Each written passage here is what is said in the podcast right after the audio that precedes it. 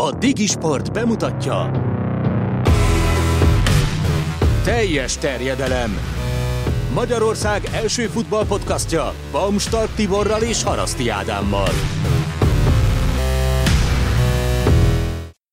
És ezúttal gyenge Balázs kollégánkat, jó barátunkat köszöntjük nagyon nagy szeretettel ismét itt a podcastban. Ráadásul az ő különleges szaktudását szerintem egy picit jelentősebben is igénybe fogjuk venni majd itt az adás elején, hiszen Hát azt kimerem jelenteni, hogy Magyarország legnagyobb sporting drukkeréről van szó, amit ugye szoktunk emlegetni vele kapcsolatban itt az adásban. Azt nem tudom, hogy mennyien lehetnek rajtad kívül egyébként az országban sporting szurkolók, mert hát nem tudom, hogy a reláció jelet érdemes akkor egyáltalán kitenni ezzel kapcsolatban. Köszönöm a kedves szavakat.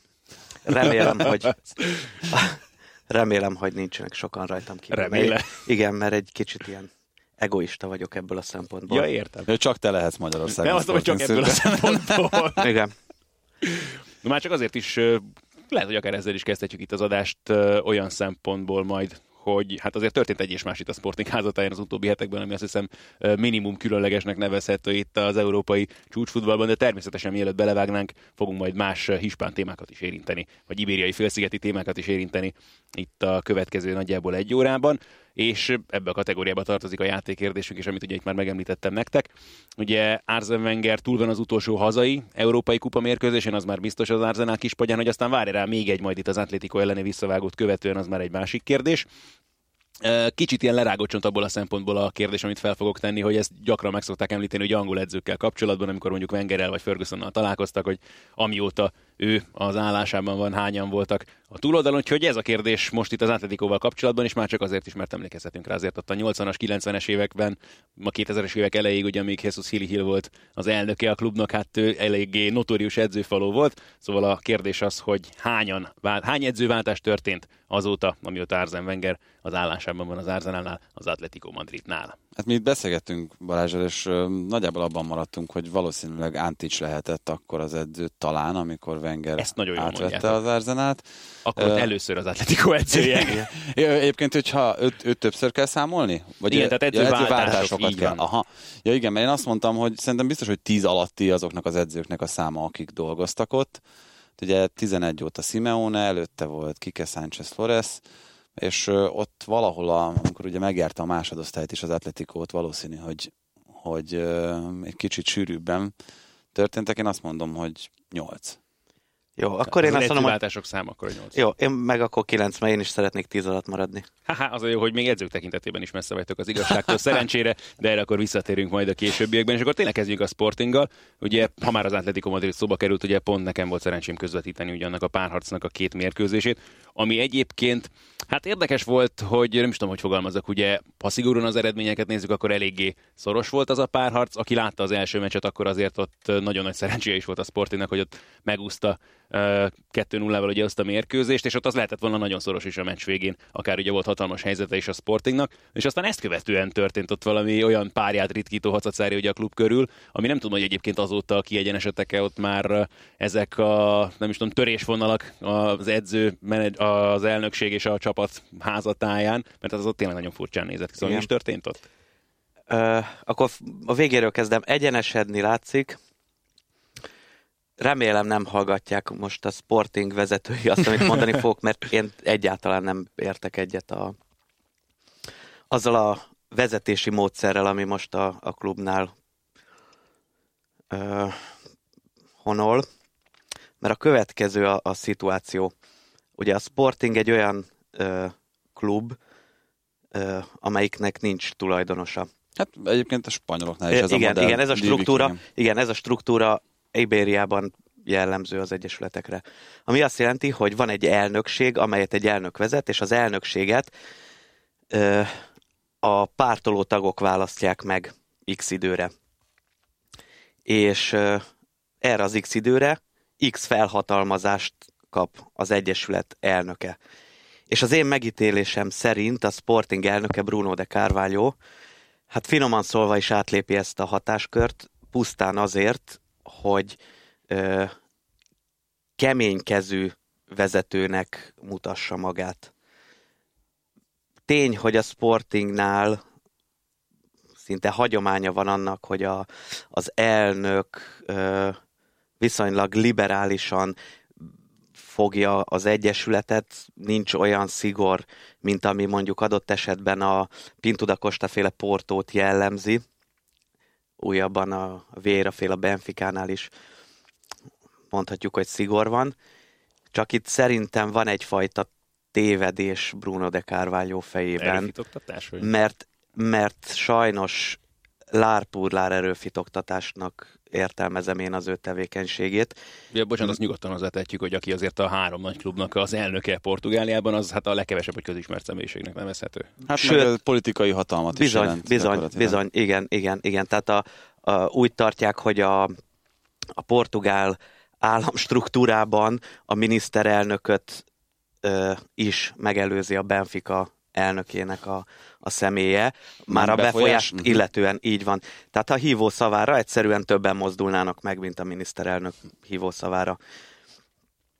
Ö, de visszatérve Bruno de Carvalho-ra, ő ö, elsősorban, és ez az én kritikám ő felé, elsősorban úgy gondolja, hogy ő maga a Sporting. De, és ezt most Ez több százezer társam nevében mondom, hogy a Sporting mi vagyunk, én vagyok. A Ugye Sporting. tegyük az én felhatalmazásomból került vagy így van, hogy így van, az, például az én elnökválasztáson. felhatalmazásommal került oda, és nem élhet ezzel vissza. Ugye az történt itt az Atletico elleni első mérkőzés követően, hogy különböző közösségi oldalakon gyakorlatilag teli éllel beleállt a játékosok nagy részébe. Így van. Sőt, aztán ugye egy így van. felfüggesztésről volt szó, ami Így aztán van. nem valósult Így meg. van. Na most ez azért érdekes, a timing nagyon furcsa, mert az Atletico ellen valóban csak a szerencsém múlott, hogy nem lett gyalázatos vereség a vége, és súlyos egyéni hibák vezettek ö, mind a két Atletico gólhoz. Hát itt leginkább ugye Coatesről meg Matyőről volt érdemes beszélni Igen, az első igen, igen, így van, így van, de végtelenül problematikusnak érzem, hogyha a feddés az nem berkeken belül zajlik, hanem kívülre ö, mutató irányvonalai vannak. Az egyszerűen nem tartozhat másra. És ebből megint csak oda lyukadok ki, hogy Bruno de Carvalho nem jó vezető, mert gyakorlatilag ez egy gyerekes szintű árulkodás, hogyha valaki így próbálja megregulázni azokat, akik fölött elvileg Hát meg a szennyes hatalma lenne. kiteregetés, ami tényleg nem tartozik senki Bizony, igazából. bizony. Tehát a, a leges, legrosszabb esetben annak a 170 ezer pártoló tagnak a, a e-mailjére küldje el, ha már széles plénum elé akarja tárni a, a, a, az elképzeléseit. Ugye itt olyan szempontból is nagyon rosszkor jött ez az egész történet. Egyrészt még ugye hátra volt egy visszavágó egy egészen szoros helyzetből, tehát azért akármennyire is nem játszott jól a Sporting az első meccsen, azért bőven Igen, mutatkozott esélye Így még a van. És visszavágó azért, is. igen, és azért mondtam az előbb a timingot, hogy szerintem borzalmas, mert előtte a Pilsen ellen még botrányosabb volt a Sporting. Ott, amikor 2 0 előnyről a visszavágon csak egy hosszabbításban szerzett góllal tud tovább jutni a csapat, gyakorlatilag azért, mert jó, értelmszerűen kell ö, az erőfeszítéseket, illetve a, a, az erőbeosztást koordinálni, tehát nem kell feltétlen, mint valami elvakult sprinter neki menni ilyen esetben egy, egy csapatnak, de ennyire kiengedni sem szabad. Tehát ha én ö, lebarmoltam volna a játékosokat, akkor az a Pilsen elleni meccs követően történt volna. Ugye így Nem az Atletico ellen. Ezután az elnöki kifakadás után a keret nagy része kvázi fellázadt ugye itt a Igen, vezetés ellen. így van, így van. Nem, nem a vezetés ellen, konkrétan az elnök ellen. Mert megint csak érdemes látni, hogy, hogy a, a jó ember úgy vezeti a klubot, hogy ugyan van ö, alatta egy struktúra, de irreleváns a, a, a többi ember szemét. Tehát konkrétan egyeduralkodó a klubon belül, de ez, ezzel nincs baj, mert, Bocsánat, mert így, így működnek az ki, egyesületek. ebben ez a legérdekesebb, hogy ugye megtörtént ez a bejelentés, és utána a játékosok ugye reagáltak erre a Így van, kijelentésre, és így van. ezután találta ki először azt, hogy felfüggeszti a Bizony, futballistákat a bizony. bajnoki mérkőzés előtt, ami a hétvégén így van, következett. így van, így van. Olyan szinten, hogy, hogy mire hazaértek Madridból, ö, a, a játékosok addigra már érvénybe lépett a felfüggesztés, tehát nem mehettek be a, a, az edzőközpontba se. Teljesen szürreális volt az a helyzet, hogy másnap az edzőközpontban ott van hat játékos a felnőtt keretből, az edző, és a, gyakorlatilag a B csapatnak a, a, a, a játékosai. és egyébként az a maradék hat is azt mondta, hogy jó, jó, akkor szolidáris a eltiltottakkal, és nem, nem edzettek. És aztán értemszerűen az elnök is rájött, hogy, hogy uh, itt sokkal fontosabb uh, dolgok vannak, mint hogy most a, az ő szeszélye miatt uh, bukjon a, adott esetben a, a teljes egyesület, mert azért azt látni kell, hogy a Sporting innen Budapestről jó módú egyesületnek számít, ugyanakkor a, a büdzséjéhez nélkülözhetetlen a bajnokok ligája részvétel. Illetve hát ahhoz a büdzséhez, amit eddig már sikerült uh, elérni. Amiről ugye most lecsúszni látszik a csapat. Nem, nem, bocs, kiavítalak, nem. Pont most tűnik úgy, hogy, hogy uh, meg lesz, mert a Benfica kikapott a hétvégén, a Sporting nyert, és most a következő fordulóban, az utolsó előtti fordulóban Sporting Benfica van. És az én értelmezésem szerint akkor... Kicsit előrébb tekerted az akkor- idő kerekét, de Igen. Jó, jó. Ja, és akkor jelen, jelen helyzetben esélyesnek látod a Sportingot a Benfica ellen. Mindig esélyesennek látom. Ja. Reálisan. Nézd, ez egy, ez egy axióma, tehát szurkolóként nem, nem engedheti meg magának az ember, hogy a, a legnagyobb riválist bármilyen testhelyzetben, szituációban erősebbnek tartsa, vagy esélyesebbnek. A, a lényeg a lényeg, hogy ha, tehát amikor olyan szituáció van, hogy kizárólag a csapat ö, teljesítményén múlik, hogy sikerül-e megugrani az akadályt, akkor, akkor, akkor bízni kell benne, mindentől függetlenül. És most jelen hálás szerint ez van. És akkor gondolom azért azt még nem jelenthetjük ki, hogy csend és béke honolna ott azért. Nem, nem, egyáltalán nem, sőt, úgy néz ki, hogy tabula ráza lesz most a nyáron. Zsezussal, ugye, aki az edző, vele a héten egy több mint öt órás beszélgetést folytatott le az elnök, mert ugye arról is szó van, hogy, hogy Zsezus is elmegy. Mhm. Ugye az Atletico Madridnál Bizony. hozták őt nagyon Igen. komolyan hírbe. Ha Igen. a Simeone távozik, akkor állítólag ő az első számú jelölt. Igen, így van. És egyébként nem is lenne rossz edző. Annyit vele kapcsolatban némi kritikát, hogy a portugálon kívül nem sok nyelvet beszél, ami ugyan Spanyolországban nem Ezt lenne olyan Már borzalmasan beszéltük egyébként, hogy amikor ö, én ott voltam, a Benfica edzője volt még a Chelsea elleni Európa Liga döntőn, ott ö, felajánlották neki, hogy fordítják az angol kérdéseket, és azt mondta, hogy nem kéri, mert hogy érti. Nem, aztán utána portugálul válaszolt rá, Igen, de, jó, de tehát, persze, hogy, hogy ne. ennyire beszél angolul, vagy ennyire azért Így van, így van. Jó, csak igen, ugye megint más az, hogy a sajtótájékoztatón képes-e kipréselni magából egy félig De nem összetett beszélt, mondatot. lehet, Lényeg az, hogy csak, csak hallgatta. Wenger helyére nem őt fogják választani. Nem valószínű, nem valószínű. Jó, de a portugál meg a spanyol nyelv közelsége miatt az Atletico Madridnál Persze. szerintem, Hát meg szerintem meg Lisszabon meg Madrid közössége. Meg a portugál a kapcsolat az Atletikonál egyébként is ugye erős Meg- volt azért a. Így van, így van. És arról nem is beszélve, hogy, hogy jó, jó, most a Sportinggal nem ért el azokat a sikereket, amelyeket ö, reméltek a, a szurkolók. Ezzel együtt azt én tartom továbbra is, hogy egy top edző, Abszolút. Jezus. A pláne Portugáliában meg. És leginkább, leginkább megint csak a, a, az Egyesület vezetési módszere miatt érzem azt, hogy ő hátráltatva van. Tehát ha én dönthetnék most arról, hogy milyen újítás legyen, akkor én kitenném az elnököt, Zsezust megtartanám, és a keret felét szintén elküldeném. Nem tudom, egy kicsit magam elé képzeltem őt az Atletico padján, ugye most Simeone van ott, egy teljesen más karakter, mint ami Jesus, Hát aki meg egy más ilyen, a játék igen, elsősorban, aki egy ilyen azért ő- sikítós metal zenekarnak a, a, nem tudom, a basszusgitárosának tudok elképzelni körülbelül, tehát hogy ezzel a fizimiskával, Hát meg a hajjal, Danny meg... Trejo Ne- fénydublőrének. Nem, Michael Bolton a, a Zsezus. És egyébként, Ja, ha már bocsánat, metál, én ha, ha meg a metálosokról beszélünk, a Burgos, ugye ő konkrétan metálos. Igen, hát Simeone segített. egymásnak. Tehát akkor alapvetően ott kell hagyni a burgoszt, és oda- oda küldeni a Zsezust. Legyetek képen a futballvilág legérdekesebb történéseivel.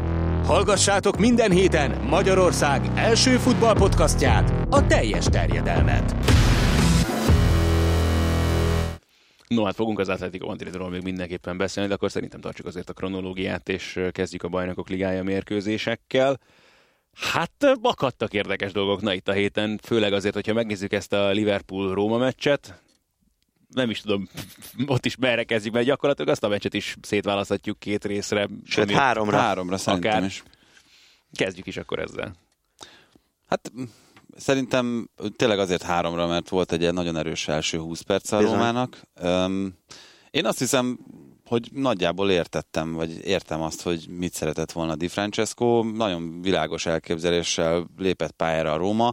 Egy, egy olyan változtatásokkal kiállított csapattal, ami, ami, amik szerintem nagyjából indokoltak voltak. Tehát, hogyha Manolas azt játsza, amit neki szánt Di Francesco, akkor ez, ez jobban működött volna ez a rendszer. Ugye ő nem szokott a három védő közül belül játszani uh-huh. középen, hanem általában a jobb szélen, és Fáció az, aki, aki a védelem közepén helyezkedik. De itt most az lett volna valószínűleg a cél, hogy Manolas egy kicsit hátrébb helyezkedve az ő futósebességével le tudja keresztezni a, a hihetetlen gyorsan érkező Szalát és Firminót. Én szerintem a, a meccs irányát azt az változtatta meg inkább, hogy Juan Jesus nagyon korán megkapta azt a sárgalapot, amit nagyon nem kellett volna neki.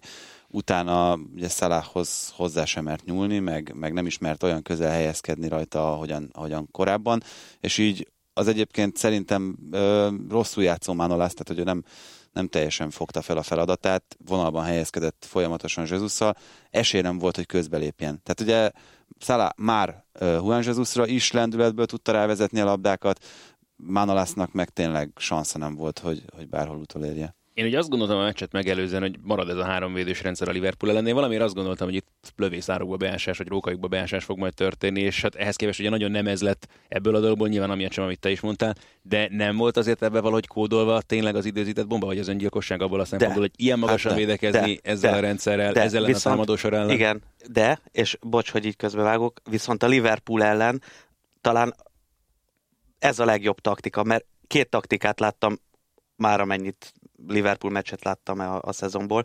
Két taktikát láttam érvényesülni Liverpool szemben. Az egyik a José Mourinho féle beton uh-huh. védekezés, valóban bejön. A másik meg az, hogy, hogy amilyen jó a Liverpool csatásora, olyan gyönge a védelme, és hogyha rúg 5 gólt a Liverpool, kaphat hatot is. Tehát bele van kódolva a Liverpool meccseibe ez a kettőség.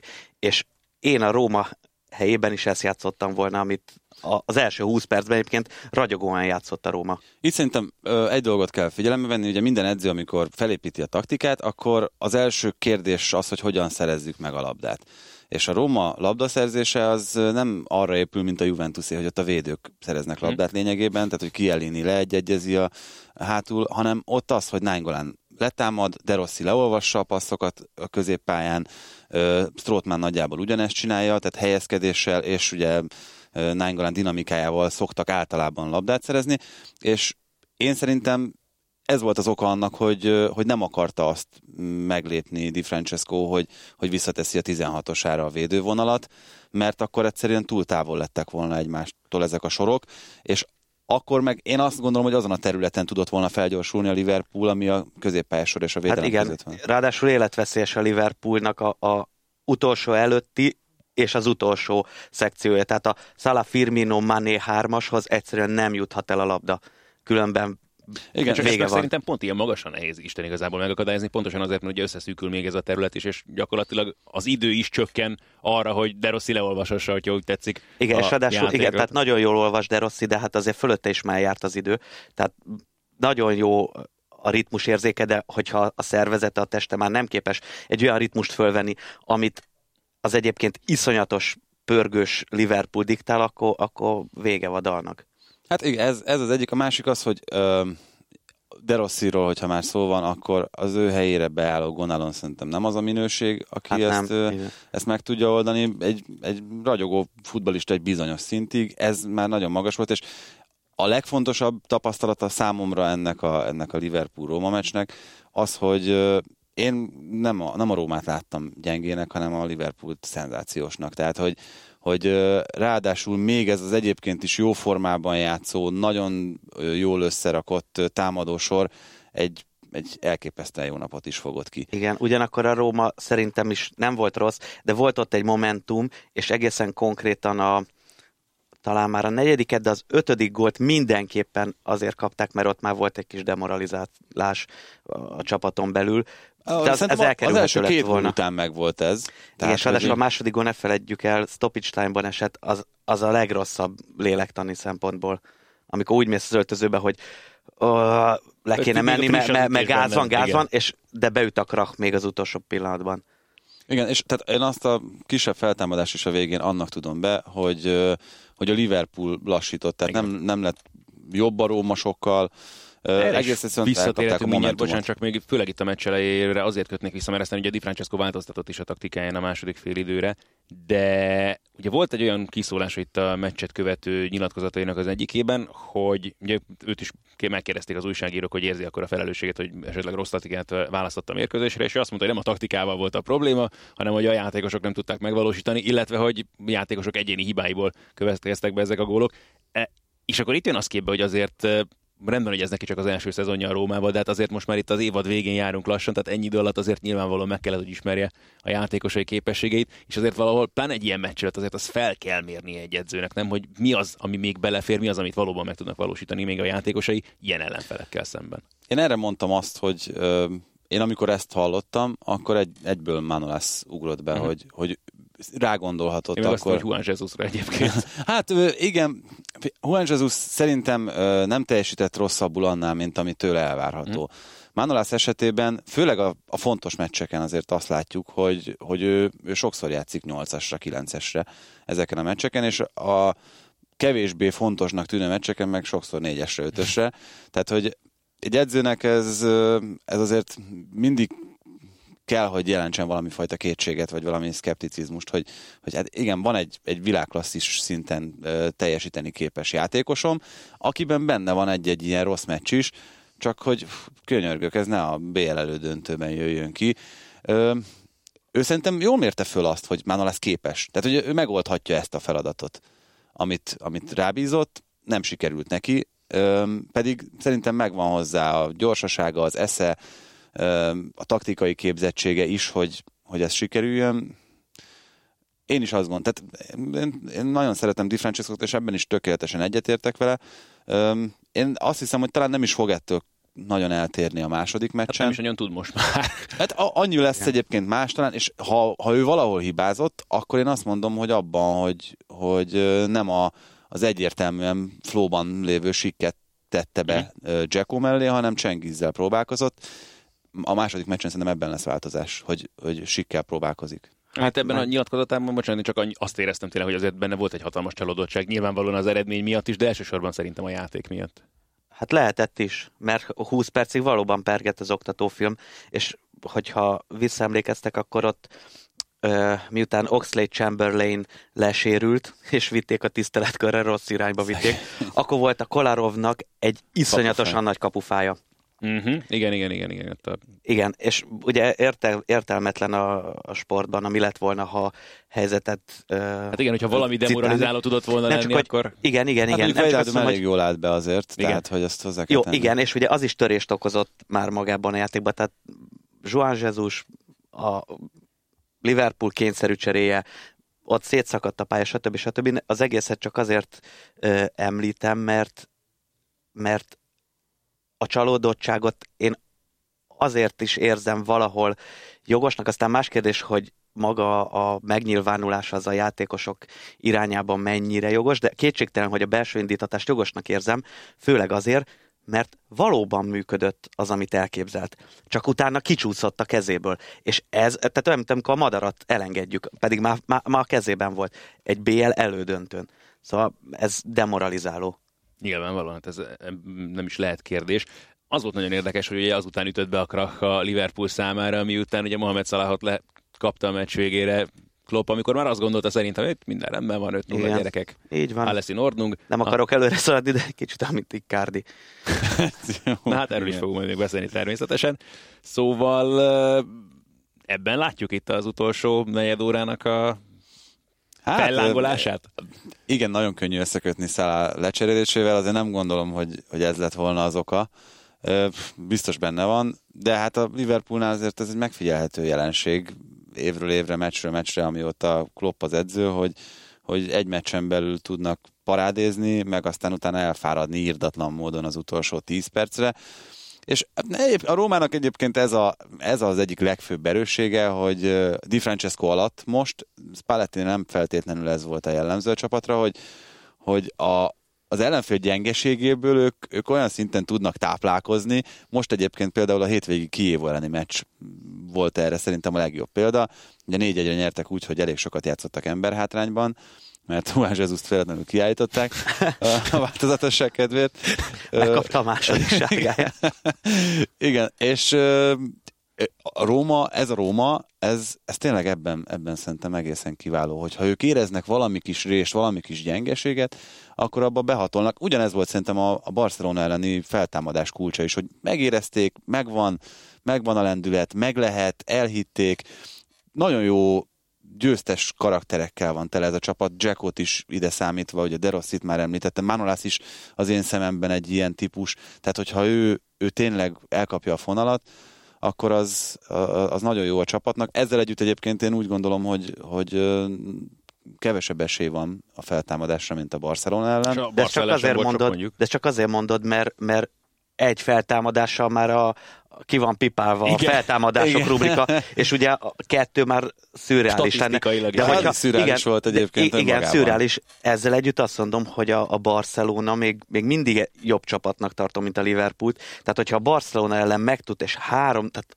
három iszonyat, hogy nem lőtt gólt a, a Barcelona, tehát, hogyha a Barcelona ellen megtudta, én úgy vagyok csinálni a Romak, úgy vagyok fel, hogy a Liverpool ellen is meg tudja csinálni. Már csak azért is, mert hogy ott is, mint hogyha házon belül történt volna valami uh, kloppék környékén, hiszen ugye hétvégén játszott egy nagyon erős 0-0-át a Liverpool azért rajtuk is látszik, hogy egyértelműen a bajnokok ligájára került át a fókusz az utóbbi hetekben, és ugye arról lehet hallani, hogy hát nem is tudom, Zsejko Buvacsot felfüggesztették, ezt ugye nem mondták ki a klubnál, ugye a hivatalos közleményben valami ilyesmi volt, hogy a szezon végéig távol lesz, nem fog foglalkozni az első csapat ügyeivel, fogalmazunk így, ugye arról a Zsejko Buvásról van szó, aki, évtized, aki több évtized óta Jürgen Klopp egyik legbizalmasabb segítője, jó barátja, és ugye amióta elkezdte az edzői pályafutását, a másodedzője sokan úgy fogalmaznak, hogy ő az agy a csapat környékén. Nyilvánvalóan ennek is lehet hatása majd a visszavágóra, meg van hatása a mi adásunkra is, mert ugye majd itt a múlt héten kértünk titeket, hogy segítsetek nekünk érdekesebbnél érdekesebb neveket kigyűjteni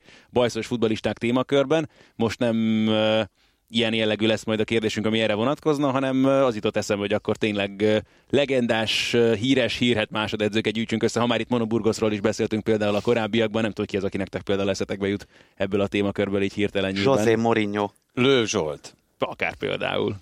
Aki most már lassan legendás. Ja, de Mourinho meg nem is másodedző volt gyakorlatilag, hanem hát, ugye tolmács, jó, aztán hirtelen de, edző jó, lett. Okay. akkor legyen a, a, tehát a, a Sancho Panza karakterből előbújó. előbújó, így van, Don Quixote. Hát ilyen mondjuk Brandon Rodgers is akkor. Hát, e, meg egyébként most, hogyha belegondolunk, akkor majdnem minden nagy edző kapcsán... De akkor mondok még egy Vilás Boás. Be, akkor, mondtam. így, ja, bocs, jól figyelek. Tehát hogy rakosgatjuk arra, hogy Igen, de ugye Ferguson mellett is mindig, mindig nagy, nagyon komoly szerepe volt annak, hogy ki a, a másodedző. érdekes, igen, főleg azért, mert egyébként ugye a, az angol menedzser uh, módban ugye a menedzser nem is nagyon tart edzés, hanem ezt meghagyja például a másodedzőknek, és ilyen volt ugye Carlos Queiroz is, aki aztán ugye a Real Madrid kispadjáig jutott, ott Ez volt. Nekem is jutott eszembe itt Ferguson kapcsán. Igen. Steve McLaren, aki aztán a Middlesbrough-val ugye UEFA kupa döntőt is játszott, aztán az angol szövetségi kapitányi poszton az esernyőjéről vált igazából híressé hirtelenjében nekem Igen, a most be. De nem, nem nagyon. Érdekes egyébként, mert vannak olyan edzők, akik, akik nyilván jóval nagyobb szerepet szánnak a másodedzőnek. Van olyan, olyan kapcsolat, aminél azt se tudod pontosan, hogy akkor mi a feladat. Ugye itt hát Klopp Steve esetében... jutott is eszembe az Arsenalnál például. Igen. Uh, igen, Sammy Lee ugye korábban a Liverpoolnál. Most az Evertonnál ez is egy nagyon érdekes dolog, Liverpooli istenségként. Hát Zined, hát... Zinedine Zidane, Ancelotti mellett már van, vannak azért elég jó nevek.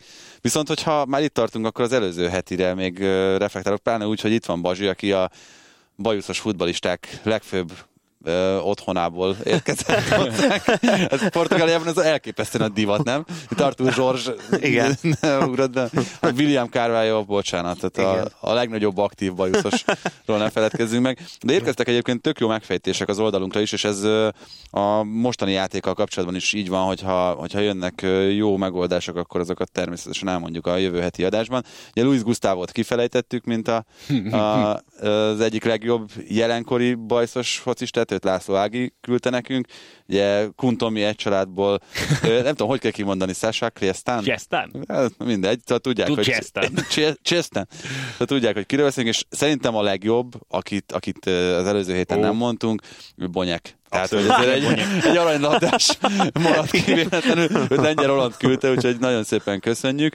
És, és bíztatunk mindenkit arra, hogy, hogy küldje a szerinte legjobb Igen, én ott a posztok között tényleg betettem ugye egy nagyon szép képet Tony Schumacherről is, aki szintén mindenképpen, ha már itt kapusokról is beszéltünk. rátok? Így van.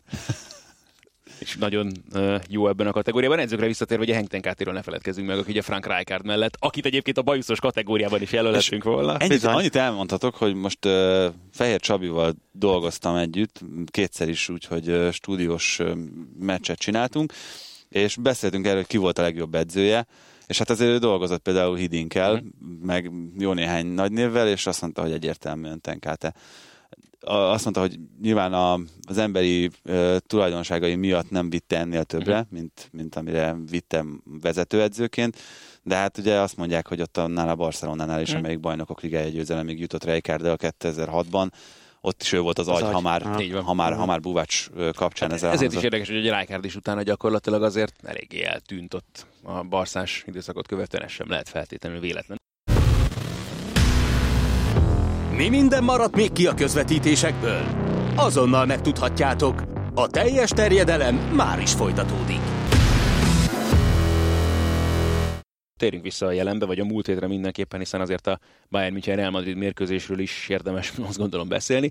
Már csak azért is, mert eh, jó, most itt nyilván megint megemlítettünk egy korai cserét a Bayernnél, ugye Robben esetében, de ott Viktorral meg is Boateng. nevetgéltünk már, így van, Boateng is nagyon fontos, lehet, hogy még talán fontosabb is, bár nem tudom, azért Züle feltétlenül nem rossz csere Hát, ebből a szempontból. Nekem Boateng, Boateng fontosabb, hogyha választani kell, hogy Na, akkor erről, ez ide is kötetünk már is, mert nekem azért mindezzel együtt is egy kicsit csalódás volt így a Bayern. Mondjuk nem is feltétlenül, hát nem is tudom, hogy mutatott teljesítmény, de eredmény tekintetében mindenképpen, mert tulajdonképpen ugye egy gólt szereztek azon a meccsen, amit Kimich még azt sem tudom, hogy mennyire gondolta komolyan azt a lövést, hát nem, azt nem vette komolyan, az biztos, az látszott, mert szerintem ő ott beadásra számított. Szerintem Kimik is.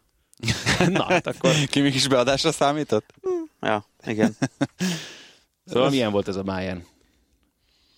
Hát az egész meccs egy kicsit nekem olyan visszafogottabbra sikerült, mint amit, amit vártunk, de valószínű, hogy ez okkal történt, tehát hogy nem azért, mert Hát hogy... klasszikusabb első mérkőzés volt, mint a Liverpool az biztos. Hát meg két szuper tapasztalt csapat.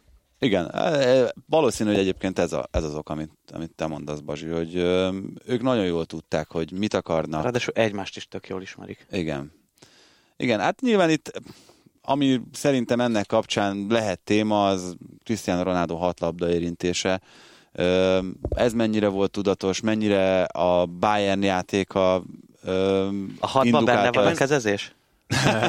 Ebben egyébként nem is az volt feltétlenül nagyon érdekes, hanem ugye itt most már teljesen egyértelműen középcsatárnak jelölte őt Zidane, ugye a felállásban is úgy szerepel, Igen. pláne ugye, hogy Isco és Vázquez volt a két szélre jelölve, tehát itt most már nem is volt kérdés, hogy mi Ronaldónak a posztja, meg mi is vele szemben az elvárás. És ez rendben is van. Tehát kvázi ez az izoláltabb dolog nyilván ebből is fakadt, meg abból is, hogy azért át is engedte a terepet a Real a Bayernnek. Igen, de hát, a, sőt, tovább megyek, a Ronaldo már nem most kezdte a, a, a csatár játékot. Persze. Most már, igen, viszont most már ugye a, a, a korban, ahogy halad előre, a terhelését egyre csökkentik, ráadásul nagyon tudatosan. Hm? És ez számomra végtelenül szimpatikus, hogy, hogy azon agyal, így 30 évesen is, hogy, hogy úgyhogy már mindent elért, hogy, hogy érjen el még többet a képességeihez mérten. Na a lényeg a lényeg, hogy, hogy azt maga Zidán mondta, hogy az az ő elképzelésének az egyike, hogy a Ronaldót letiltotta a 30-40 méteres sprintekről, hogy most már csak rövid 10-15 méteres sprinteket enged neki azért, hogy ráadásul, ha megnézitek, most már második olyan szezon, futja, hogy ősszel gyakorlatilag nem csinál semmit. Regenerálódik gyakorlatilag a tavaszi szezonra, ahol aztán berobban ezekkel a 10-15 méteres sprintekkel. Ehhez viszont kiszolgáló személyzet kell. A portugál válogatottban látszik a legjobban, hogy távolról sem kapja meg ugyanezt a kiszolgálást, ennek ellenére tudja vinni a hátán a csapatot, de a Reálban megkapja. Viszont, és pont itt jön a képbe, hogy tapasztalta a Bayern, tudják, hogy, hogy ez van. Tehát alapvetően, hogyha... Izolálni kell így, így van, így van, így van. Ugyanakkor azt is tudja mindenki, Bayernnél is tudják, hogy elég egy igen, a hat momentum, labdarintésből kihagyás, volna és kettő gólt, van, tehát hogy így ez, van, így van. Igen, és egyébként ez egy nagyon, nagyon érdekes kérdés, hogy ki melyik edző mit favorizál, meg mit szeret. Most például, ugye pont tegnap volt ez téma Immobile és Belotti összecsapásán, hogy két nagyon különböző stílust képviselő csatár, ugye Belotti saját 16-osára visszamegy szerelni, melózik, bejátsza az egész pályát, viszont felérve a támadásokhoz, vagy olykor azokhoz sem érve föl, nem biztos, hogy mindig marad annyi energiája, meg annyi mentális energiája, hogy, hogy ezeket a döntéseket mindig jól hozza meg, és, és a befejezés is úgy sikerüljön. Ugye itt van mondjuk ennek a képviselője szerintem, vagy a legékesebb képviselő az Icardi, aki, aki nem dolgozik semmit mezőnyben, de amikor helyzetbe kerül, akkor, akkor halálos. Tehát, hogy akkor egészen nekem ezt Ronaldonál is egyébként ez még a, azzal a plusz technikai képzettséggel kiegészülve, azzal az atletikussággal, azzal a rutinnal, ami, ami neki megvan, szerintem ez egy, ez egy elképesztően jó döntés, és, és ebből hihetetlen sokat profitál. az értékek helyén való Főleg úgy, hogy, főleg úgy, hogy Benzema már szerintem évek óta árnyék önmagának, és Bél is belefásult abba a, a struktúrába, hogy, hogy mert ugye úgy érkezett a Realhoz, hogy ő lesz majd, aki elhomályosítja Ronaldot. Na most ehhez köze nem volt, és meggyőződésem, hogy, hogy, hogy ez mentálisan megviselte, és a teljesítménye ezért is csökkent valamelyest. Nem gondolom, hogy rosszabb játékos lett sokkal, mint volt, de, de egy láthatóan beleszürkült abba, hogy nem képes a Ronaldo árnyékából kilépni.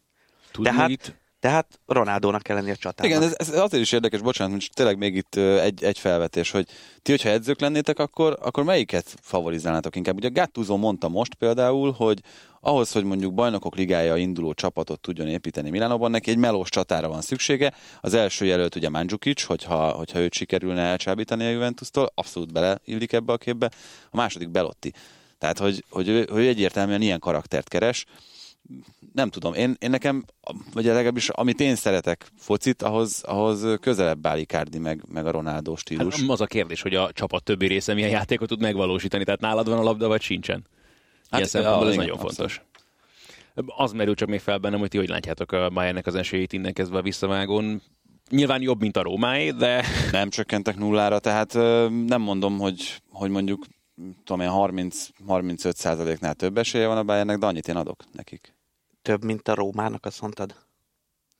Hát, Miért adsz 30 százalék esélyt a Rómának? adok, mert oh. wishful, wishful thinking Ja, egyébként, de, de, de igen, igen. Én nem szégyellem, elmondom, hogy a, a meccs előtt a fogadó irodánál egy-hármat fogadtam a Rómára. Uh-huh. És ezt talán azért is, mert szeretném, de több esélyt adok, vagy több esélyt látok a Rómában, vagy a Rómának, mint, uh-huh. mint, mint a Ja, de te Manchester megfogadtad a Juventus meccset is. Igen. Egy háromra. Meg, De várja, az Sporting a- is megverheti a Benficát. Ne, a Jó, de Sporting... hát azt te, telibe találta az egy hármat a Real Madrid Ja, ja, ja. Juventuson. De ne, ne, ne, nem, nem, nem, nem, nem, te tévedsz, nem. Ja, az az- 0-3 volt, Vagy 0-3-at tippeltél? nem. 1-3-at tippeltünk a Juventus Ja, hogy az első Real meccsre. Madridra. Ja, értem, igen, értem, igen, értem, igen, értem. igen, igen, tehát ott egy góllal buktuk. Aha, ja, azt hittem, hogy a Igen. visszavágót mondtad. Nem, amikor- nem, nem, nem, nem. Félreértettem.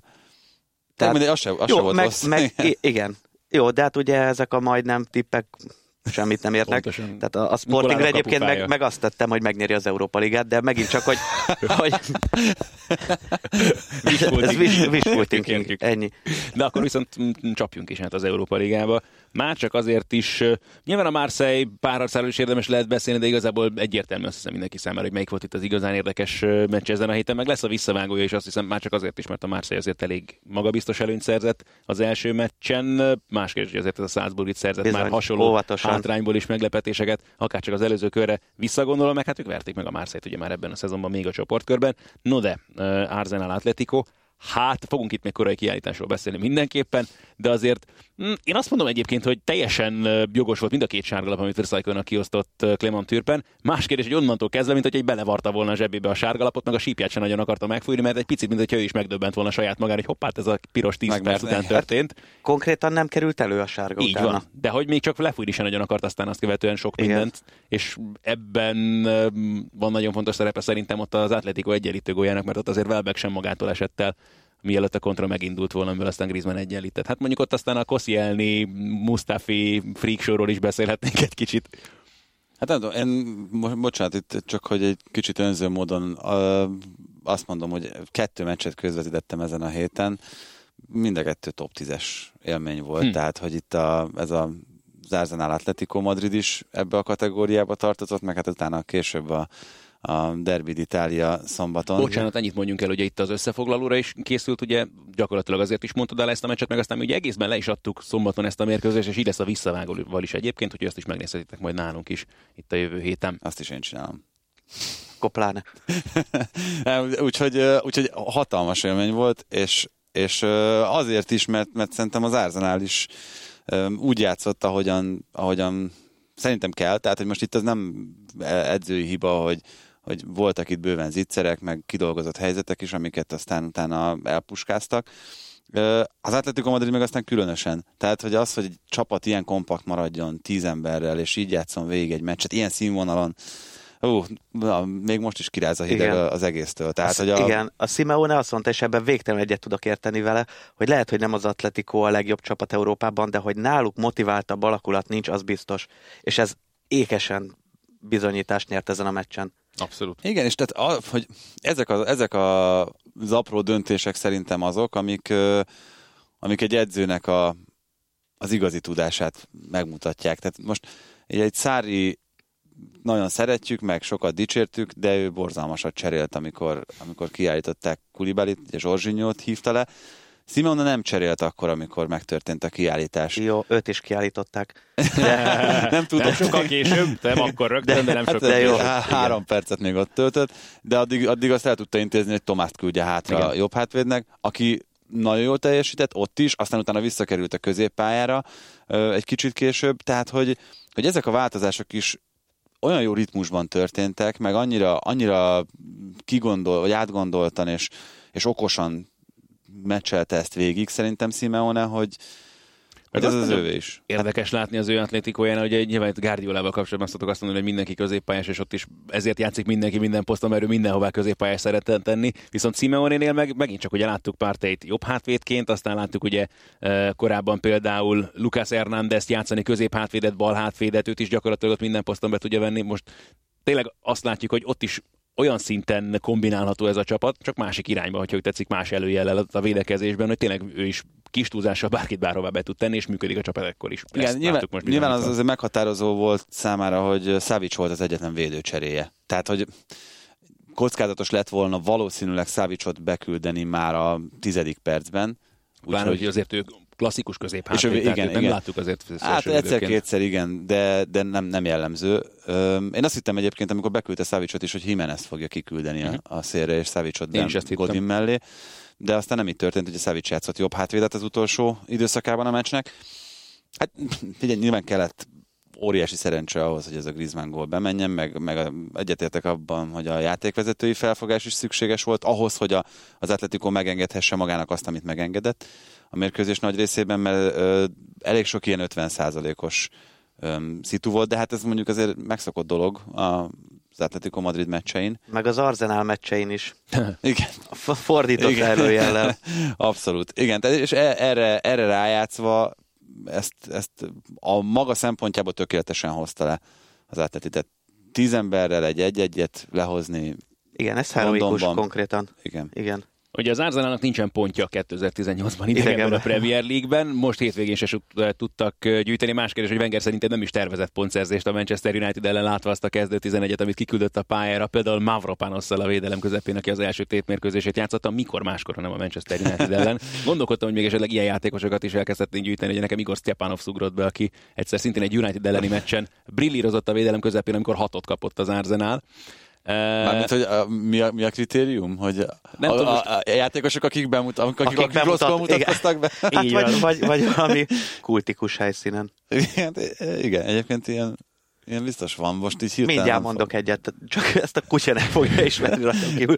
A Sportingból van egy fiatal srác, Rafael Liam, akkora gólt vágott a Portónak, a Dragonban most a, a bajnoki, hogy öröm volt nézni, aztán persze kikapott Őt a Sporting. De mindegy, de hogy az Atletico de- párharc előtt. igen. Na, tehát vannak ilyenek. No, de ne távolodjunk el tényleg nagyon ettől a párharctól. Van esély az Arsenalnak minden együtt a Há, hogy visszavágó? Persze. Persze. Persze, hogy van. Hát azért. igen. Persze, hát ez egy, szerintem ez egy 50 os meccs. Tehát én nem, még az, hát talán egy nagyon kicsi jó, az Atleti 49. esélyes. Igen, de hát... De tényleg-. A Diego Costa is játszott a visszavágó, mert ugye itt végigült Igen, ezt a ugye a Igen. combhúzódása még nem jött addigra rendbe.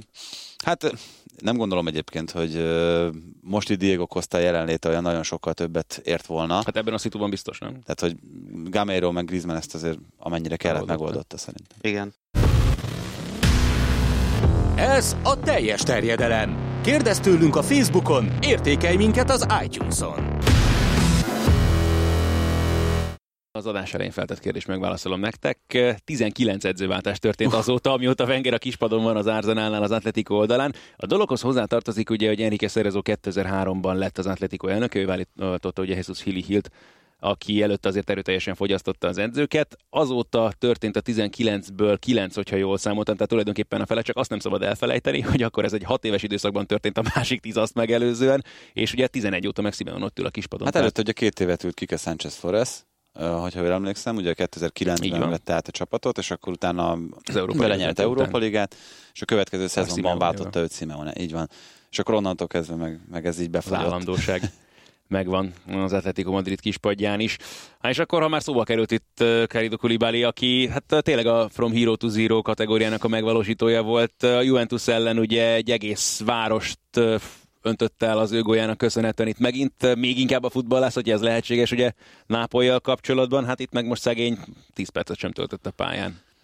És a dologhoz hozzátartozik, nem is tudom, melyikről beszélünk egyébként hirtelenjében többet erről a Napoli mérkőzésről, vagy inkább az Inter és a Juve találkozójáról, mert az meg aztán megint csak az egészen elképesztő forgatókönyv. Igen, főleg úgy, én, azt javaslom, hogy a kettő együtt Igen, mert ez a alkot egy gyönyörű elegyet. Igen, tehát a futball eszenciája egészen hihetetlen az ez a egész két történet. meccs. Igen, igen. Hát Ugyanakkor egy kicsit, kicsit a papírforma érvényesült, tehát a Juventus kiélezett helyzetben. Megint a maga javára billentette a, a, a mérleg nyelvét, a Napoli pedig... El, pedig szárizta. Igen, hát, igen, igen. Hát ö, nagyon sok tanulsága van szerintem mind a kettő meccsnek. Egyrészt ez, amit mondtál, másrészt volt egy csomó olyan apróság mind a kettő meccsen, ami, ami szerintem külön akár adást is érdemelhetne. Dybala és Allegri kapcsolata, ugye Allegri kiállítása a meccs végén. a Juventus és a bírók kapcsolata. Igen, tehát hogy ugye ez, ez a két meccs, itt most akármennyire is jogosnak tartjuk például a kiállításokat, az Internél is Veszinóét, meg Kulibaliét a, a Napolinál, ez, ez pontosan azt szerint a forgatókönyv szerint zajlott, ami a, a károgók mondtak előre, hogy na, a Juventus úgyis megkapja majd az utolsó négy fordulóban a bírói segítséget, és én azt mondom, hogy egyetlen egy olyan szitu volt, ami ilyen szempontból ö, nagyon kétséges volt, az, az hogy Pjanicsot ki kellett volna állítani. Bizony. Tehát, hogy az, az nem kérdés, hogy ott Hát ennek az meg kell... leginkább ilyen, nem tudom, UFC ketrecekben Ja, mozdulat igen, volt. igen, konkrétan. És sárga lappal. Konkrétan. Tehát, hogy neki már volt egy sárga lapja előtte. Ö, igen, szóval az, az ott egy megmagyarázhatatlan dolog. Én nekem, amikor közvetítettem, akkor is ez volt az érzésem, meg utólag is vállalom, hogy Orszátó szerintem neki akart előhúzni ezt a sárga lapot És ezzel először. egyetértek. Bizony, bizony. Csak aztán rájött, hogy nem szabad. Igen, de ez, de ez, meg, ez miért meg, nem szabad. Igen, ez meg, az meg aztán nagyon, nagyon messzire visz, hogy akkor azt most Jó, miért igen, miért meg főleg, hogy feltételezések alapján tudunk csak Persze. gondolkodni róla, tehát alapból becsületsértés. Mert- tehát, mert azt- azt gondolom, hogy- azt gondolom, hogy- is ezek. Beszínó kiállítása, ez teljesen magától értetődő. Láttátok Mandzukic lábát? Hogy nézett ki? Igen, Uff, igen, Te úristen, igen. tehát, hogy kiukadt a sípcsontja mellett gyakorlatilag.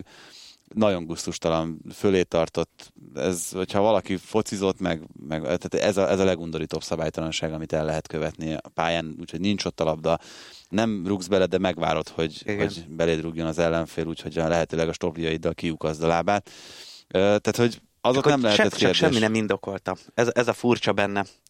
Hát a, azért Mandzukic szerintem mindig indokolja ezt, hogy ő neki így lépjenek oda. Tehát ő, ő itt ezen a meccsen is összebalhézott még utána három játékos. De most nem, nem felmenteni akarom Veszinót, de Mandzukic nem mindig benne van az, hogy ő valószínűleg a középkezdés előtt odaszólt Jó, valamit. rendben van, de, de a profi szinten főleg egy ilyen meccsen, ahol az Internek is nagyon nagy tétje volt. Tehát ne csak a Juventus nézzük, az Inter amelyik az elmúlt években borzalmasan teljesít, most végre odaérhetne megint a, a, a, az európai csúcsfutballhoz, vagy futball szférájába, és Hát ez Tudják, Internek hogy ez az egész szezon a ki nem használt lehetőségeknek az évada Na egyébként jó, de körülbelül. érted, tehát nem lehet egy ilyen szintű csapatnál bedőlni agent provokatőröknek. Hát meg pláne, hogy azért ott Nincs egy pár horvát játékos, aki felhívhatja a figyelmét a többieknek, a gyerekek azért ennek a trash talknak nem éltek fel. Hát Igen. Meg, most, hogyha belegondoltok, szerintem Mandzsukicsnak volt az elmúlt években a legtöbb emlékezetes párharca. Először Sergio Ramosszal, amikor még a Bayern játékosa volt, biztos emlékeztek rá, hogy milyen meccseket játszottak ott egymás ellen. Hihetetlen. Tehát ott egész meccsen osztották egymást, mint az őrültek. Utána Kielinivel, ugye még szintén Bayern játékosként, ott is pontosan ugyanez ment, és aztán utána De Rossival, amikor már a Juventushoz szerződött, ugye ott volt ez, amit le is olvasták De Rossi szájáról, hogy mi a véleménye Mandzukicsról. Nem volt túl hízelgő.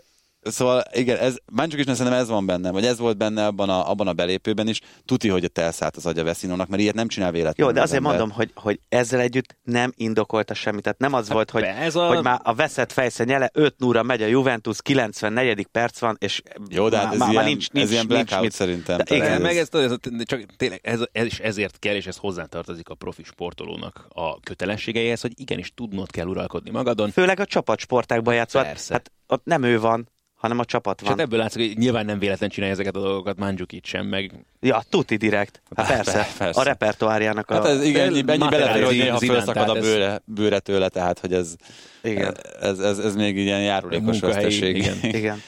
Viszont, tehát hogyha mi már a tanulságoknál tartunk, akkor, és tényleg számomra azért a legfontosabb, hogy amellett, hogy Pjanicsot ki kellett volna állítani, ugye fölállt az Inter tíz emberrel, a legnagyobb hibát akkor is azt gondolom, hogy nem Orszátó követte, hanem Spalletti Szánton pályára küldésével.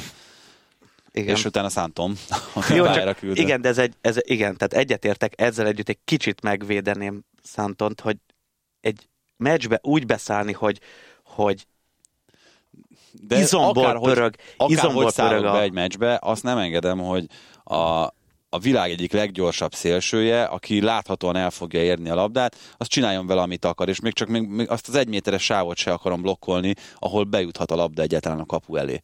Tehát, hogy az azt szerintem egy megbocsáthatatlan hiba volt, akárhonnan. Tehát, hogyha, hogyha neked Igen, sérülten, mondom, hogy, kocogva hogy, kell jó, akkor hogy, is ezt hogy, megcsinálod. hogy igen, az egyéni felelősségvállalást nem szabad csútba vágni. Ezért mondom, hogy egyetértek valahol veled, de leginkább azzal, hogy a Spalletti hibája, hogy akkor és arra a posztra tesz be embert.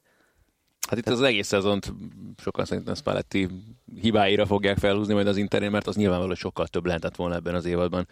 Ebben az Interben pláne látva azt, hogy ősszel, meg a szezon elején hogy ment ez a csapat, viszont eh, ne hagyjuk szó nélkül tényleg azt gondolom itt a Napoli Fiorentina elleni teljesítményét sem, mert eh, ez meghatározó lett nyilvánvalóan a bajnoki cím szempontjából, amennyire közel érezhette magát.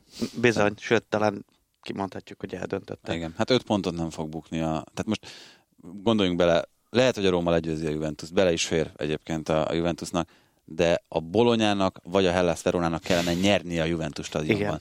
Ezt az ízlelgessük. Igen. Hát a Hellas, hogyha, Előbb hogyha jut tovább a Róma. most ki, tegy, tegyük, tegyük fel, kikap mondjuk a, az olimpikóban a Rómától a Juventus. Simán előfordult, ezt még azért el tudom képzelni. És kettő pont, vagy hát egy pont marad a különbség a két csapat között, szerintem akkor nyolcat fog rúgni a Hellas Veronának a Juventus az utolsó fordulóban. A már kiesett Hellas Igen. Veronának. Igen. Tehát, hogy mert addigra már kiesik nyilván. Úgyhogy ne, nem nagyon látom Igen, a Juventus meg forgatókönyvet. egyszerűen, tehát egy, amellett, hogy van hátszele, egy győztes alkatú egyesület És és, akkor csapat. milyen, milyen alkatú a. Napoli, meg Mauricio Sarri, ez itt szerintem a Hú. megint visszatérő kérdésünk. Szerintem örülhetnek, hogy ekkora az előnyük a harmadik helyel szemben, mert, mert, mert komolyan. Összeesés mert, lesz? mert, hát, hogyha ha eldől, Hát ez a mélyütések mélyütése Igen, a Napolinak, igen. ez nyilvánvaló. ha végleg, ah, tehát igen. Tehát Tehát benne ugye van. az Európa Ligából úgy zugtak ki, ahogy Itt az a kérdés szerintem, és ezt ugye feszegettük tegnap a, az adásban is, hogy nem emésztette föl őket, nem égette ki az az, az, az eufória, ami a Juventus volt az előző meccs után. Hát vagy nem tudom, hogy az, az is egy érdekes kérdés, hogy az milyen hatással volt rájuk, hogy látták annak az Inter elleni meccsnek a forgatókönyvét. Igen, Az ember hátrányban lévő Inter eddig vezetett a Juve ellen. Ugye elvileg Hát el voltak elvileg- tiltva, igen, igen, attól, hogy nézzék a meccset. Aha. Ö, igen, tehát ez, Ez- a biztos. Megint csak, igen, megint csak egy furcsa pszichológia ez a információs korban. Egyébként ez esetben valószínűleg, hogyha ha nem látják ezt a meccset, az jobb nekik. Mert ott, ott ö, 15 percig bajnoknak érezték Mhm. magukat, ebben biztos vagyok. Tuti. Tehát at, akkor, amikor az Inter 2-1-re vezetett, akkor nem létezik, hogy egy nápoli játékosban ne forduljon meg, hogy pff, kimegyünk holnap Firenzében, nyerünk, fordul a kocka, mi vagyunk előnyben innentől ez azt már biztos, hogy és egyébként valószínűnek tartom, hogy az, az akkor így is történik. Tehát, hogy akkor... Hogyha fordított volna most az álláson a Napoli. Igen. Igen, igen. igen. De tehát itt ezen a tegnapi meccsen azt kellett látni, hogy én azt mondom, hogy nem Kulibáli kiállítása döntött el, hanem, hanem Hanem A- az, hogy Alánon kívül senki nem játszott, Így de van, konkrétan. így van, így van. Tehát, a többiek, mintha pályás lettek volna. ez a, ez a Napoli ezzel a kezdő 11-el, amit ugye mindenki kívülről fúj, tíz emberrel is le kell, hogy győzze a, a Fiorentinát. Ez a Fiorentina egy nagyon kis, ügyes, aranyos csapat, nagyon ügyes kis aranyos játékosokkal, ebbe a kategóriába sorolom, mondjuk aranyosnak azért nem nevezném Veretut, de, de nagyon ügyes. Veretut, Simeonét, Kiézát, őt még az aranyosba is esetleg bele kategorizálnám, de, de nem a Napoli szintje. Tehát, hogy ha itt, itt mindenki nagyjából a tudásának a 60%-át hozza, akkor 10 emberrel ez minimum egy X. Én, szerintem. Ö, Az sem mutat sokkal jobban, de persze, csak hát ö, Jó, de igen, de nem Csak a- a... 0-3. igen. Tehát, és, és nem is a 0-3, Hát tényleg hanem annyira adja magát az összehasonlítást, nézd meg, hogy az. Atletico mit csinált ember hátra, és nézd meg, mit csinált a Napoli, és akkor, és ráadásul, hát nem jó, nyilván az is egy nagyon kiélezett helyzet egy Európa Liga elődöntő, de hát itt a Napolinak meg aztán hol kellene, hogy legyen motiváció, hogyha nem ebben a Hát szituációban. meg ne haragudj, 22 kapura lövést kap a Napoli. Igen, tehát, még hogy 10 ez, emberrel is. Ezt, ezt, de igen, tehát kikérem magamnak. igen, igen, tehát egyszerűen, igen, tehát És úgy, hogy, úgy, hogy a 22-ben mennyi? 10 vagy 11 találta el a kaput? iszonyat csalódás Tehát, hogy az... Már a Napoli szurkolóknak. A, a, szerintem nem volt egyébként ilyen meccs, ahol, ahol ennyit engedtek volna. És nem azért, mert uh, itt nem Kulibáli hiányzott elsősorban. Tonál nagyon gyengé játszott, de nem ő hiányzott elsősorban, hanem az, hogy Hanem a maradék tíz, aki a pályán maradt. hát nem volt középpályája a Napolinak ezen a meccsen, és, és akkor itt, itt jöhet az, amit te is felvetettél, megkérdeztél, hogy Szári felelőssége, hogy, hogy hogyan létezett az, hogy Zsorzsinyót hozta le, és az egyébként négy középpályással játszó, mert ugye ilyen, ilyen rombusz elrendezésben ö, négy középpályással játszott a Fiorentina, Saponara irányító poszton futballozott, olyan mezőnyfölényt alakított ki a középpályán, hogy tökéletesen tudta uralni a meccset. Pasinak nagyon szépen köszönjük az eheti közreműködést. Nektek meg azt, hogy meghallgatnátok az adást, azt meg előre köszönjük, hogyha írtok nekünk még néhány érdekes, izgalmas, híres vagy híret másodedzőt majd itt a Facebookos posztunk alá, és akkor várunk titeket a jövő héten is.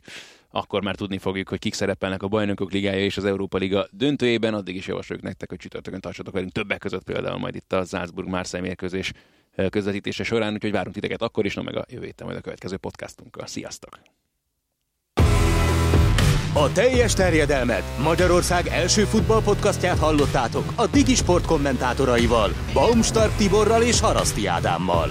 Kérdéseiteket feltehetitek a teljes terjedelem Facebook oldalán és a Twitteren. Tartsatok velünk jövő héten is!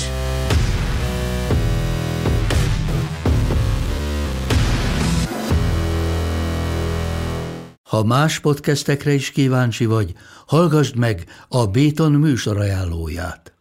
El tudod képzelni, hogy a podcastet, amit éppen most hallgattál, fél év múlva már a mesterséges intelligencia generálja? Mi sem. De ha érdekel, eljött már a gépek lázadása. Hallgass bele az Embertelen podcastbe. Orsós Lajos vagyok, a műsor házigazdája. Egyelőre még élőben. Egyelőre. Fedezzük fel együtt, hogyan ismerkedik, randizik, mesél és vitatkozik Betty és Péter, két teljesen mesterséges intelligencia. Lajos, a podcast címét mond még egyszer, Léci. Oké. Okay. Embertelen podcast.